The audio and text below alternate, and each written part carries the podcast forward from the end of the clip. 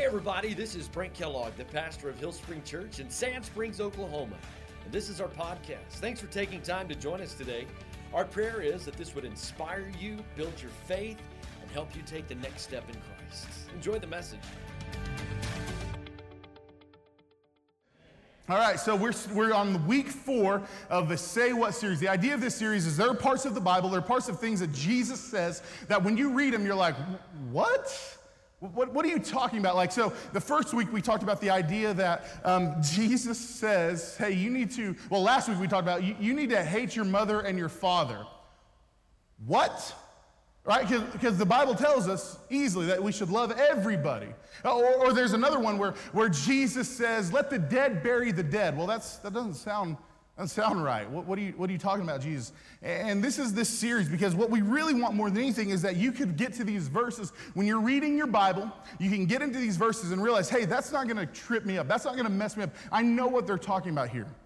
And so I'm just going to be very honest with you today. Today is going to be a heavy one. Today is going to be a weighty one. And there's really no way around it. And I would even say it like this I didn't want to preach this message. I had another one I wanted to preach. And I thought this would, this would really work out well. And I could get everyone inspired and we could walk out of here and all. But the Lord kept bringing me to this one.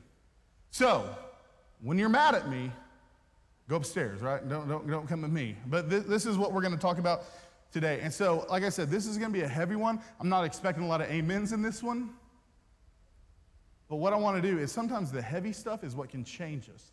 Sometimes the heavy stuff is what can fix us. Sometimes the heavy stuff is what can help us. And so I just want to pray before we jump into any of this. Lord, I love you. Got to thank you. Lord, as we get into your word today, to a pretty heavy topic, I pray that you would just use me. God, I believe that you prepared me for this moment. And God, I pray that you use all of us in this room, that we'd be open to hearing your word, not push against it, but open to hearing today. Lord, I pray that you would just help us today in this moment, in this place. God, we love you. We thank you. It's in your name I pray. And everyone said, so, the early 2000s, that was a weird time, right? I mean, uh, if some of you guys remember that time, it, it, was a different time. Music was different, TV was changing, everything was, was different. And, and I grew up in this youth group, actually. I was, I was in this youth group. Pastor Brent was my youth pastor. And every year, every year, we would go on a summer trip to camp or we would go on a summer trip to a mission trip, something like that. And I was kind of looking at my, just the, my life. And since 2002, I've been either going to a youth camp or a mission mission trip every single summer since 2002. And so when I was in this youth group, though, we used to go to Falls Creek. Anyone been to Falls Creek in their life? Anyone been to Falls Creek? Okay, yeah. So I used to go to Falls Creek. And, and 2003, 2004, 2005, that was kind of my, my era in this youth ministry. And as we were going to Falls Creek, one of the things that you might know, and some of you guys might have experienced this, is at Falls Creek, there's this amazing experience, this amazing moment. And you're thinking, maybe it's worship in the tabernacle, in the tabernacle, maybe it's worship in the cabin. No, it's these things that we call icy dates, okay? And so in, at Falls Creek, when you go on an icy date, like, and let me just, can I, I got to be truthful up here. Um, a lot of people didn't want to go on an icy date with me all right? It wasn't like it wasn't it wasn't readily available for me a lot of times. But there was always the idea that maybe it could happen. And so i remember always getting ready for falls creek and always getting ready to go to falls creek. And so right before you'd go to camp and maybe students still do this today before we go to our camp but we, you'd get all your brand new clothes.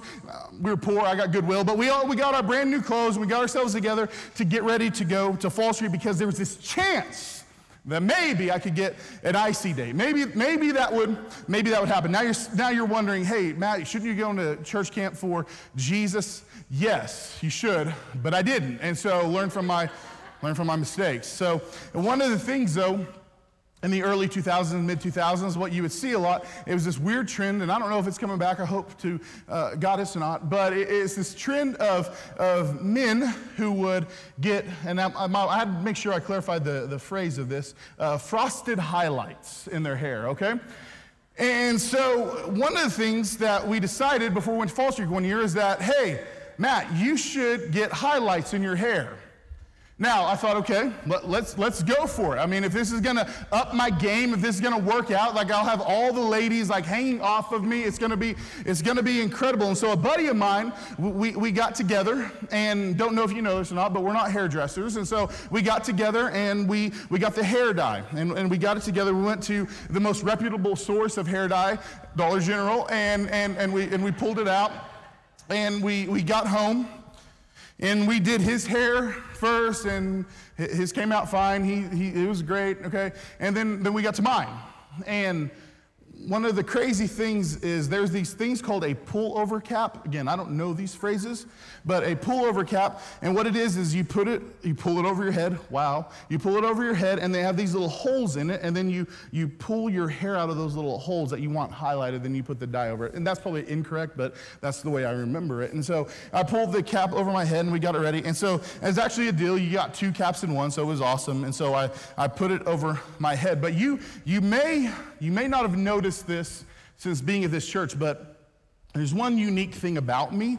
I have an incredibly massive head. And um, what I didn't realize is the uh, pullover cap was made for people who didn't have incredibly massive heads. And, and so I, I pulled it over my head, and it wasn't so much that it came over as much as it tore a few times as it went on my head. Didn't realize that though.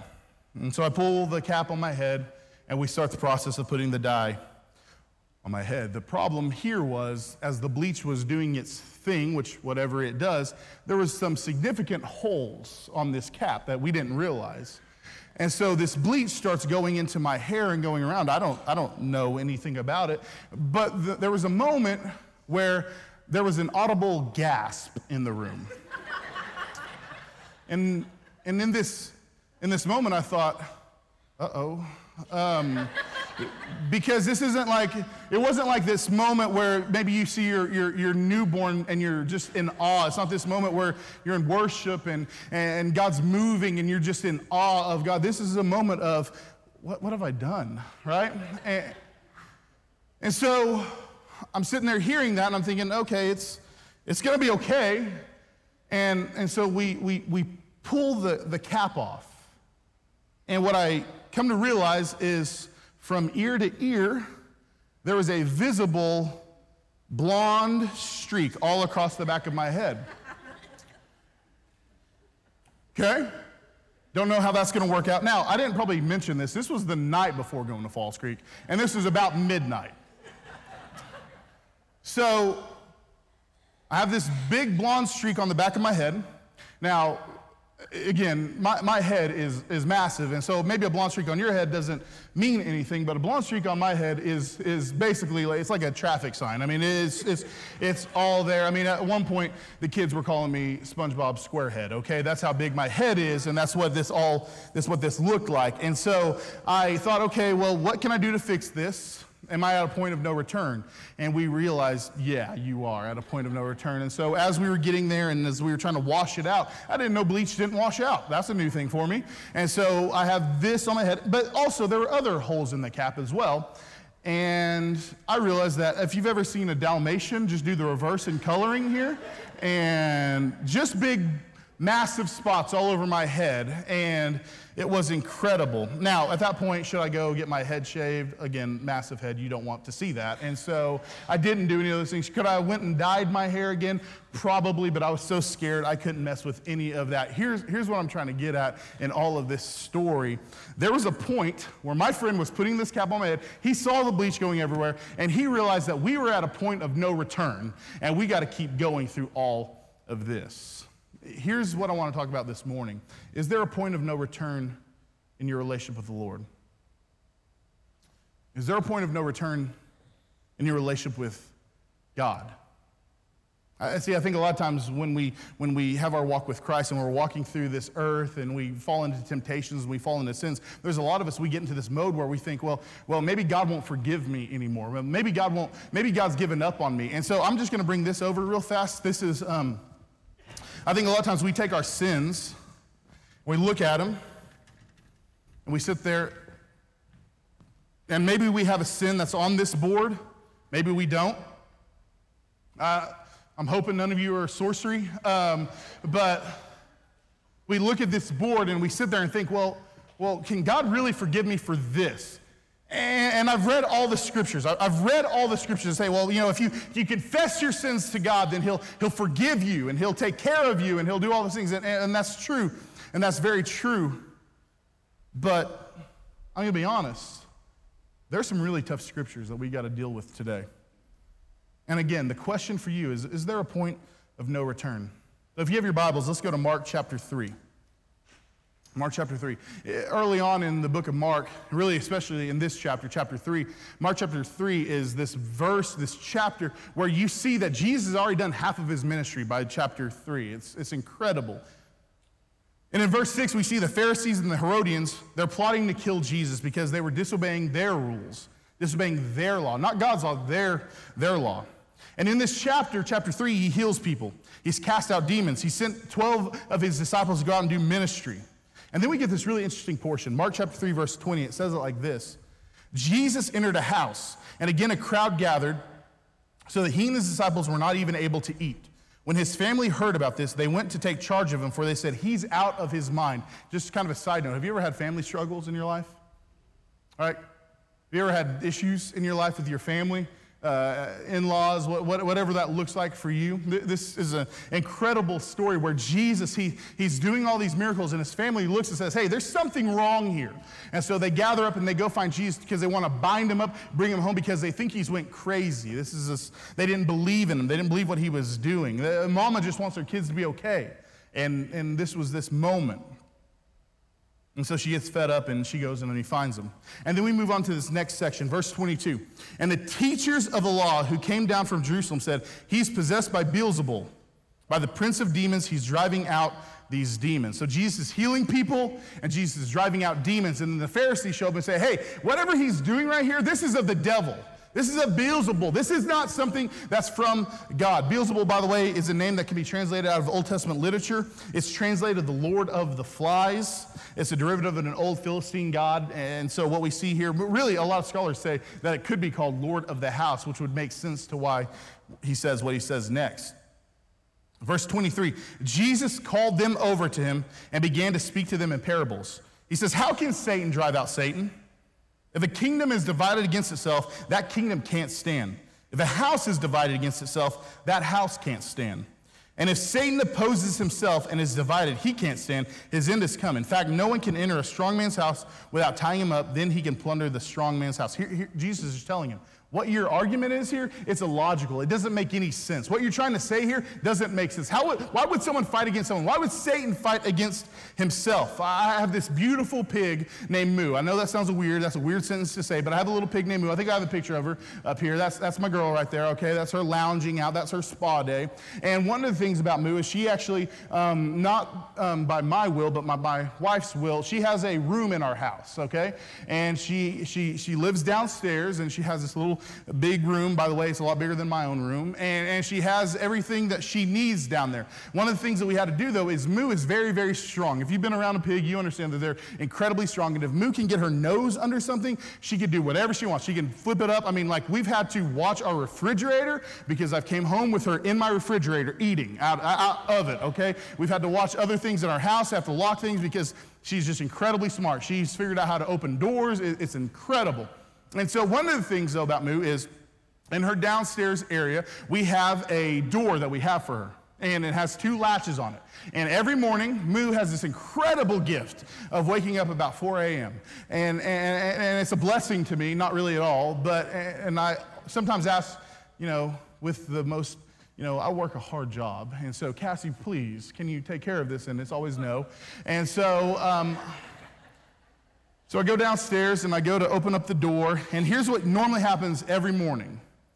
I go to open the door, Moo, even though I said she's smart, she, as I'm trying to open the door, she's trying to open the door the other way. And so we're fighting against each other. And there's five minutes of me yelling, some profanity, and then finally the door opens up. Just kidding. And the door opens up, and, and, we get her out here. But there's a time there where we fight against each other trying to open up the door. This is what he's telling them. Why would Satan fight against Satan? Why is he going? Why would that make sense? It doesn't make sense. And then we go on to perhaps, to me, the most terrifying scripture in all the Bible. And when I said this is why this is going to be weighty today, this is why. And so let's read verse 28. Jesus says, Truly I tell you, people can be forgiven all their sins and every slander they utter. But whoever blasphemes the Holy Spirit will never be forgiven. They're guilty of an eternal sin. And he said this because they're saying he has an impure spirit. Jesus says, All of this, it can be forgiven. All of this, it can be gone. But there's one sin, one unforgivable sin, one sin that there's a point of no return, one sin that takes all of this away, one sin that destroys all of it.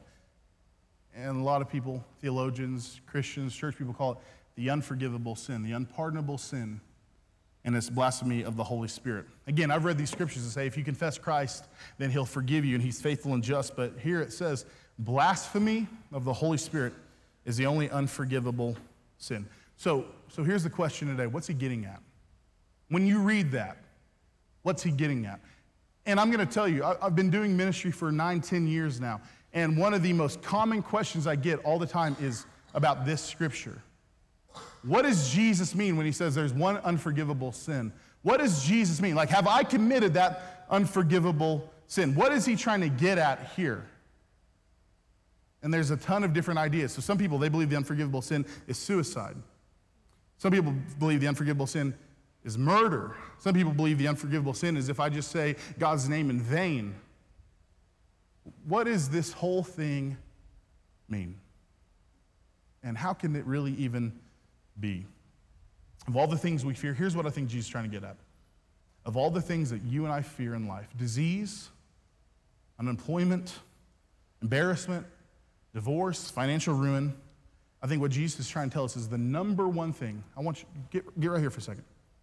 The number one thing that you and I need to be scared of, the number one thing that you and I need to be cognizant of, the number one thing that you and I need to be thinking through all the time is do I have a hard heart? Like I said, there's not going to be a lot of amens here today. Am I living with a hard heart? Am I living with a place in my life where I have no true inclination to the Lord, where I have no true bent towards doing what God's called me to do? Am I a person who can live comfortably in my sin? Am I a person who can live comfortably living through hatred? Am I a person who can live comfortably living an arrogant life? Am I a person who can be comfortable living with an unforgiving spirit? Am I a person who can be greedy? Am I a person who can deal with anger and have no issue with it? Am I the person who my heart is so my heart is so hard that that doesn't bother me anymore? Jesus is warning them of a hard heart, and I think what he's warning you and I of is a hard heart as well. And I want you to know that as I was writing this sermon, this was a couple weeks ago, I struggled hard with this. This dredged up a lot of stuff inside of me. And so if I seem like I'm casual with it, I hope you don't hear that because I've been wrestling with this for a week and a half. And for you, this is going to cause some wrestle in each and every one of us. Jesus is warning you and me do you have a hard heart? So let's talk about what a hard heart means. Number one, a hard heart. Here's how you know if you have a hard heart a hard heart turns doubt into unbelief. So this is, is hard for me to say, but I'm going to say it. And I hope we're not recording. But I understand that wrestling can be predetermined, okay? I, I, I can be predetermined. I didn't say it's fake because I, let me, don't let me rant, but I guarantee you if you're 300 pounds and you fall down on your back over and over and over, it ain't gonna help you at all. You ain't gonna feel. That's not, that's not fake at all, right? But I understand that it's predetermined. But, and so here's, I remember the day that I learned that it's predetermined. And here's what it was I was, um, I was 10 years old and the Undertaker, I'm, I'm going to lose half of you and I don't care. Uh, the Undertaker was going to wrestle Stone Cold Steve Austin in a buried alive match, okay? At 10 years old, I don't know why I was so excited to see someone die, um, but it was a buried alive match. And what ends up happening is they're wrestling, and, it, and they throw him into this, this little uh, crypt thing, and then they bury him alive. And I'm sitting there thinking, the Undertaker's dead now. What am I going to do? And then four days later, on the next wrestling show, he's there. And I thought, whoa, wait a second. Because he just died, but he's wrestling today. 10 years old, my mind couldn't comprehend that, all right? 33 years old, it's still kind of hard for me to comprehend. But I thought, okay, this, this, this made me doubt for a second. Like, okay, this doesn't look right. And then I could read some things, and some people said that it was fake, and my brother would make fun of me and say it was stupid and fake and, and all that kind of stuff. But I, I couldn't believe it. And so I just started watching a little bit more, though. I started looking, and then I see someone like try to punch somebody, and it didn't really connect, but they fell back. I thought, whoa, that didn't look right. Maybe, maybe it was an accident. I, I, don't, I, don't, know. And then I kept going with it. And then I just started looking over and over and over. And then I kind of came to the conclusion that maybe, maybe this was a little bit predetermined. Maybe there's some choreography going on here. And I'll leave that up to you. I don't want to spoil the surprise for you, but I'll, I'll, leave, I'll leave that up to what you want it to be. But I'm going to say this doubt, a lot of times, is in our mind. And, and, and I'll also tell you this if you're a Christian here and you have doubts, that's great. I don't think that's wrong at all. I have doubts. I have questions. I have things that I don't know what I believe on. I have areas that I'm sitting there thinking, well, I believed it this way, but now I believe it this way. I don't think doubt's a bad thing. And I think sometimes the church is pushed against doubt so much that it's caused intellectual people to say, I don't want a part of this. But I need you to know that God's big enough for your doubts. Does that make sense? Like God can understand what you're going through. There's areas of life where even the disciples doubted. There's areas of life where Jesus is in a garden he says, God, is there a way we can do something else? Like there, there's areas here of doubt. And doubt, I don't think, is a bad thing. Sometimes, actually, spiritual growth causes doubt inside of you, and that's a great thing. But unbelief, that's different. Unbelief is an act of the will. Unbelief is going towards something. Like, I don't want to have anything to do with it. I don't want to believe this. The scribes in this story, they had no reason not to believe Jesus. They saw the miracles he did. They saw the things that he had done. They saw the people being, ca- the demons cast out. They saw the people being healed. They saw all of these things, but they didn't care about it. They rejected him, not because of their lack of evidence. Think about this Pontius Pilate looked at Jesus on trial and said, This man's innocent. Judas, when he, was, when he had finally betrayed Jesus and he's walking away, he sits there and he says, Well, I've betrayed an innocent man. People knew who he was. People knew that he was the only begotten Son of God. They knew that he was perfect and spotless. The scribes and the people here, they didn't believe him because they didn't want to believe him. Because if they believed him, that would change their lifestyle. If they believed him, that would change the things in their lives that they didn't want to change at all. Unbelief is different.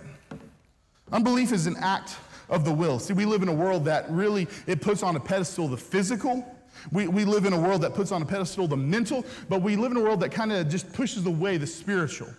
And the truth of the matter here is this is where unbelief creeps in.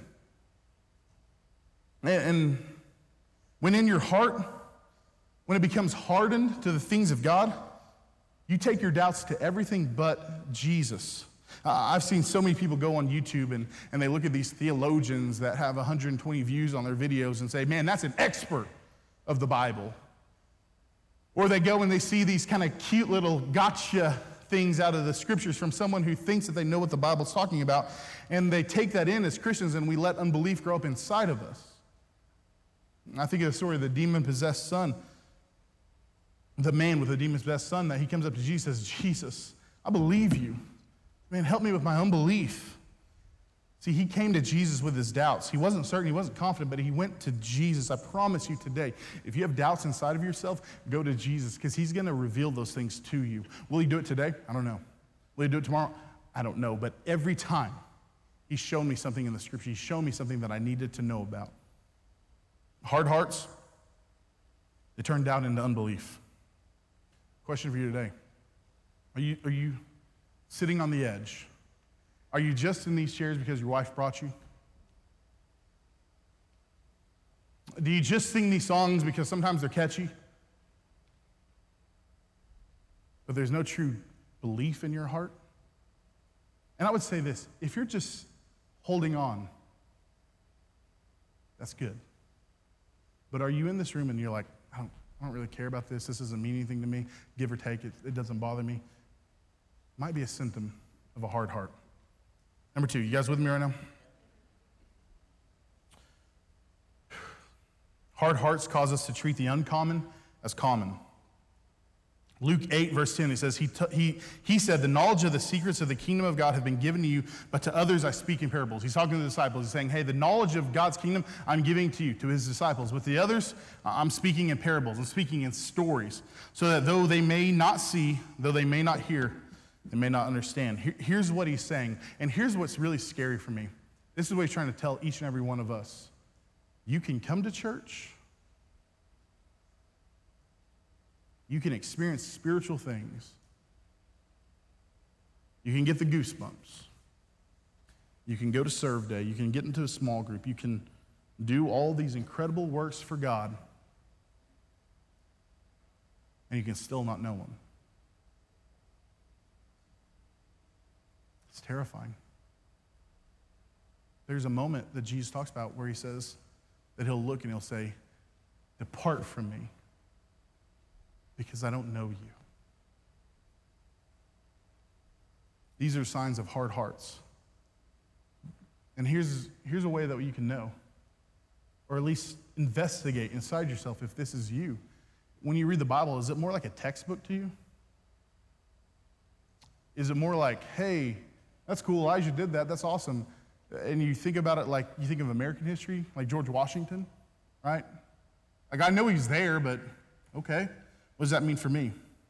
And this is why church is such a complicated place, by the way, is because all of us in this room, we can get into a routine. We can get into this idea that, you know, I got to go to church, I got to find my passion, I got to have my worship, I have to prepare my heart, I have to do all these kind of things. And then you can come to church and you do none of that. Or you just come to church because you're checking off the thing on the list. here's, here's where I'm scared. Some of you in this room, I think you've bought into an idea of religion and not into Jesus. And, and what ends up happening there is when you do that, when tough times come, you start to rally and get angry about what God didn't do for you. And we forget about all the things that we didn't do for God. And, and, and God's not putting us on a scale either. In fact, the Bible tells us if you're put on a scale, you'd be found lacking. But it's easy to rally against Him for these kind of things. The scribes, they saw a work of God. Here's another part of it. But they folded their arms and they criticized it. And you know, in churches, we still have that today. No, these songs aren't Bible based. Okay. Bethel is of the devil. Okay. Are people really getting saved here? I don't know if they are. Okay. We need to go deeper. Deeper is always a moving target, by the way. What I think he's trying to get at here is he's trying to remind each and every one of us be careful of looking at a move that God's doing and saying it's not of God. Most time when I think about criticism in churches, I probably shouldn't say it, I don't care. Um, most of the time when I think of criticism in churches, most of it's not rooted in biblical theology, it's rooted in nostalgia from when you're a teenager. Here's what I know those songs up there, when we sing them, they ain't for me. I'm not singing to me, I'm singing to the Lord. When I give, I'm not giving with this idea of, well, Brent better make sure he takes it and does, it, does what's right with it. I just know that God's called me to give. Am I saying being ignorant? No, not at all. We're an open book to everything. I think what he's trying to tell us is don't look at a work of God and say it's of the devil. Because that's a very, very scary place to be. Amen? Here's the last one, and we're going to be done here. Hard hearts cause us to refuse repentance. And that's the big one. Hard hearts cause us to refuse repentance. We do a job, we do, and I believe, maybe, maybe I'm wrong here, but I think we do an incredible job of welcoming people into the church. Um, we have a guest service team, Colby and Christina run it, and they do an incredible job at trying to do. I mean, they're, they're always thinking of different ways for when someone walks into the church that they can feel like they've been welcomed, that they can feel like this is a safe place for them. So, like, we just started a parking lot team just so people could find a place to park at. And some of you guys are sitting there thinking, why, why do we why do we need that? Because there's many Sundays where I sit there and Clint Holt, our security guy, sits there and he looks and he sees cars come into the parking lot and pull right back out of the parking lot because there's no spaces for them. And so we wanted to kind of get that up. That's another version of our of our welcoming team. We we do things the way we do them because we want to. Like some of you guys are so angry about how we keep the temperature down, okay? And, but, but there's a reason behind that. And, and it's because I'm fat. And, and um, but, but we do a lot of things around here because we want a guest and our church people to feel like they can experience God. Why are the lights down in this room? Because we want you to focus in on that. You don't have to look around at everyone else. It's not because we're cool, because I promise you this, we're not very cool at all. But we always try to create an atmosphere for people. And we pray about that atmosphere, and we ask God to help lead us in what that atmosphere looks like. And, and we're pushing and we're doing all these things. And then a couple Sundays ago, and by a couple Sundays ago, it was probably two years ago, I, I talked to a person, and they told me that they brought a family member. I said, Oh man, that's awesome. How, how did it go? Did they like it? No, they hated it. And I thought, okay. And, and, and then I, and so that was really the conversation. And I walked away from that conversation thinking, okay, well, we got to fix some things. We got to fix the way we're doing guest services. We got to figure, like, is our coffee bad? Is, is all, what's wrong here? Is, is, the, is there something in our, in, our, in our church that's messed up? Is there something going on that we're not doing right? What system is broken that we've got to get fixed? What's, what's the issue here that this person walked in for the first time and they hated everything about it? And I had a clarifying conversation with that person again. And the idea wasn't that they hated the church, actually, they loved it. The idea was they didn't like how the church made them feel. Now, then I start to sit there and think, are we, are we rude people? Like, are we mean to people? Like, wh- what do you mean? Clarifying conversation. It wasn't even that. It wasn't about how the church made them feel. It's about the Holy Spirit's conviction in their heart. That when I came into church, I could feel the Holy Spirit grab a hold of my heart and I don't like how that makes me feel because when the Holy Spirit grabs my heart, it means I got to change some things. So it had nothing to do with our systems. It had all to do with what the Holy Spirit did in their life. And I hope and pray that that person, they, they, they find and ask forgiveness. But they never came back. And you know why? Because they were hardening in their heart. They felt it and they walked away. The scariest thing in the world to me is that there's a day where the Holy Spirit grabs your heart and you just walk away from it. And you want to know actually what's even scarier than that? Is when you don't hear the voice of the Holy Spirit anymore at all. Is there a point of no return? I'm going to let you decide that. But I'm going to help you real fast the book of Hebrews, the Bible tells us that Esau wept bitterly for an inheritance that he never got. The inheritance in the Old Testament was about the blessings from his father, but in the New Testament, it could be connected to salvation. That there was a moment where Esau wanted to find God and he could not.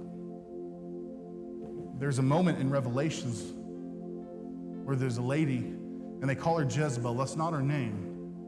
But that's the name that they have for her, and that says that she looked for repentance but could not find it. This isn't fun to preach. But what the scriptures say is that there's some of us in this room, they're on a line, and you might be close to stepping over that line where you don't hear the Holy Spirit anymore, where you don't hear God's calling your heart anymore. And maybe you look for something, but you don't find it. So, what does that mean for you and I today? What does that mean? It means that you have to check your heart. Do you still hear the Holy Spirit speaking to you? When you're in the middle of sin is He still calling to you, get out, get away from it? Is He still in your mind leading and guiding you? Or have you turned over to unbelief? Have you started taking the things of God that are incredible and just made them common things, just a to do list? Have you reached the point of no return? I don't want to preach this. But here's what I would say if right now that's making you question, or maybe there's some anxiety, or a little bit of fear, I think that's the Holy Spirit calling you. Does that make sense? There's a good type of fear. A couple years ago, I went trick or treating with the, the Ryan and Tara Schroeder, and we took their daughter Uriah when she was a lot younger. And I remember she got to the road. She was very young. She got to the road, and when she got to the road, she started looking back and forth over and over and over. Why? Because she didn't want to. She didn't want to step out into something that could hurt her. That's a good type of fear. This scripture, for some of us, it needs to remind us of our heart. And it's a good type of fear. Here's what I think he's trying to tell you. If you, in this place, if you're living with lust issues, if you can't get over that pornography issue, if no matter what you're doing, you haven't stopped, the Holy Spirit's telling you today, stop. If, if you are dealing with a lot of arrogance in your life, He's saying, catch that. Look at that.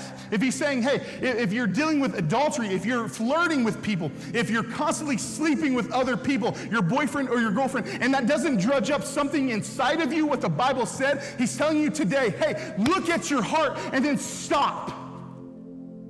And I'm not trying to be a 1950s preacher. I'm just trying to tell you that this is a big deal. And if you came to church and you sang some songs and you got hyped up and you walked out of here and you went home, there is a chance that if the Holy Spirit's not speaking to your heart, that there is a chance that there's, there's an eternity that you're going to go to. And I love you, I love you, I love you, but it's not where you want to be. And so the Holy Spirit's calling to you today stop, walk away, get rid of these things, whatever it is in your life. The story in John 15, in Luke chapter 15 of a man and a father, a, a son and a father. And the father, he, in the story, he represents God, but the son gets angry. And the son wants to live in all of this right here. He wants to live in his own lifestyle.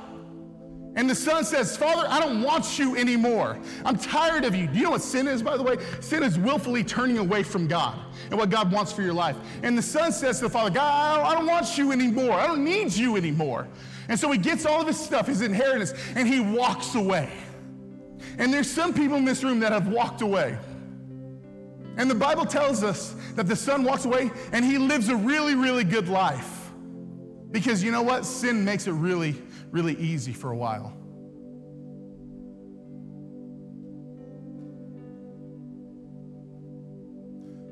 But the son starts losing his money. The son starts falling into things he shouldn't fall into. I wonder, by the way, if when the son was struggling, if he thought, hey, I need to go back to dad. But he kept living the lifestyle.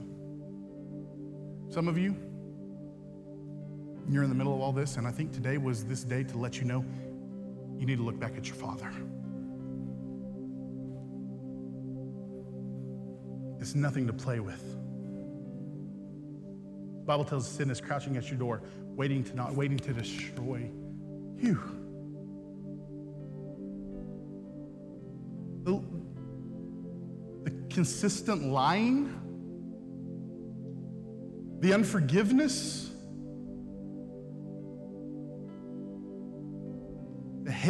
the anger, it's going to destroy you. The Bible goes on to tell us that the, the son, the lost son, he, he loses everything because you know what? Sin costs you everything. Costs you everything. And guess what? You don't, you don't determine what the cost is. The devil determines the cost. It costs you everything. Some of you right now, you're going to watch your kids walk down the aisle with somebody else, not you. Because of whatever you're handling right here. Some of you have seen your family so fractured because of what you've been dealing with, and I love you. And this is a warning to you and to me. In the, the world, his life, it gets cracked, it gets broken. And the son says, Man, I gotta go home. I gotta go find my father. I can't. I'm sitting here with pigs. I'm eating their slop. What am I, what am I doing? Because sin is shameful. And he gets up and he starts making the story. Well, God, if I, if I'm gonna go to my father I'm gonna tell him I'll just be a slave for you. I won't be a son. I'm just gonna be a slave and I'll work for you. Just let me have some food. Just let me have a place to sleep at night. Maybe it's outside. I don't care. And he starts walking home. You guys know the story. He starts walking home, and the Bible tells us that the father sees him. And I love the language here because it actually it makes it sound like he sees him at a distance, which means, by the way, that it makes it seem like the father has been looking for him. Get this picture. The son's been gone, maybe months, maybe years, and the father every night's going to the window, opening the window to look at it. Is he here? Has he came back yet? Has he came back? Is he, is he ready? And there's one day where he sees him crossing the hill he opens the door the father runs to him. As the father runs to him, he embraces them. As he's embracing him, the son starts the story. Well, God, Dad, I'll, I'll, be, I'll be a slave. I'll be. He didn't want to hear any of that. And the father says, No, no, no, no, no, no, no. Forget this. You're home. Let's have a party. Let's dance. Let's have fun. I think a lot of us, we buy into the lie that God won't forgive us of all of this.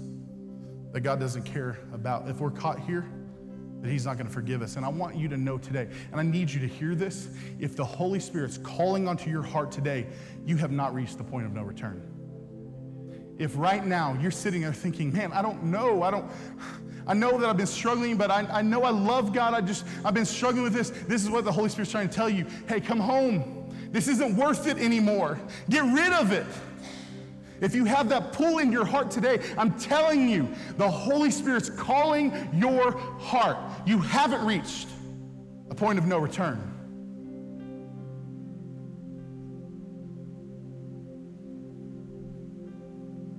But if you don't act, you might. I heard a pastor say a long time ago God has a big eraser. And there comes a day that if you give your life to Jesus, all that can be erased.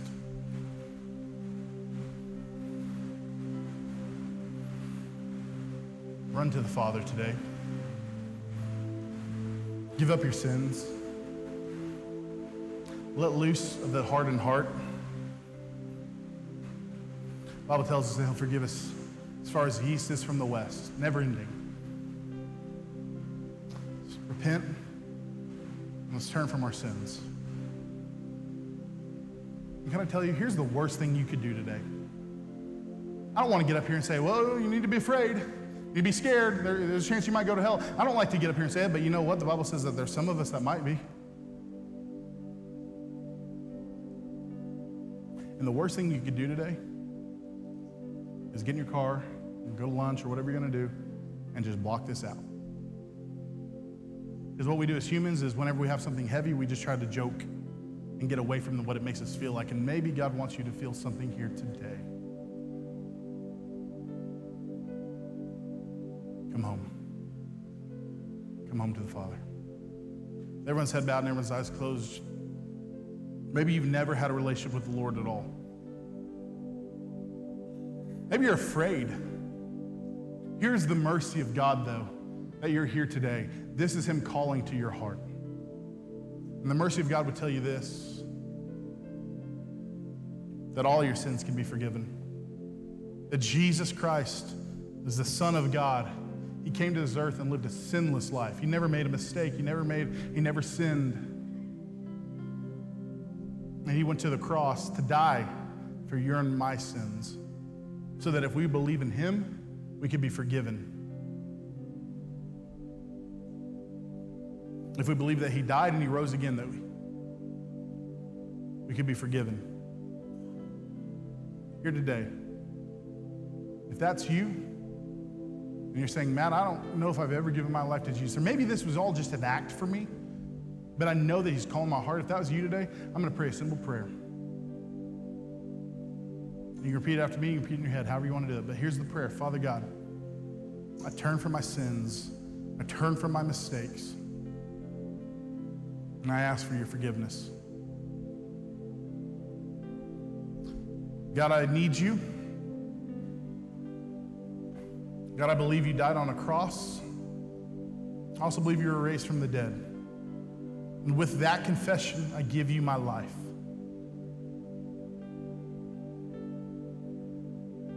God, even if I don't know what all that means, I know that you can speak to me and you can guide me. And it's in your name I pray.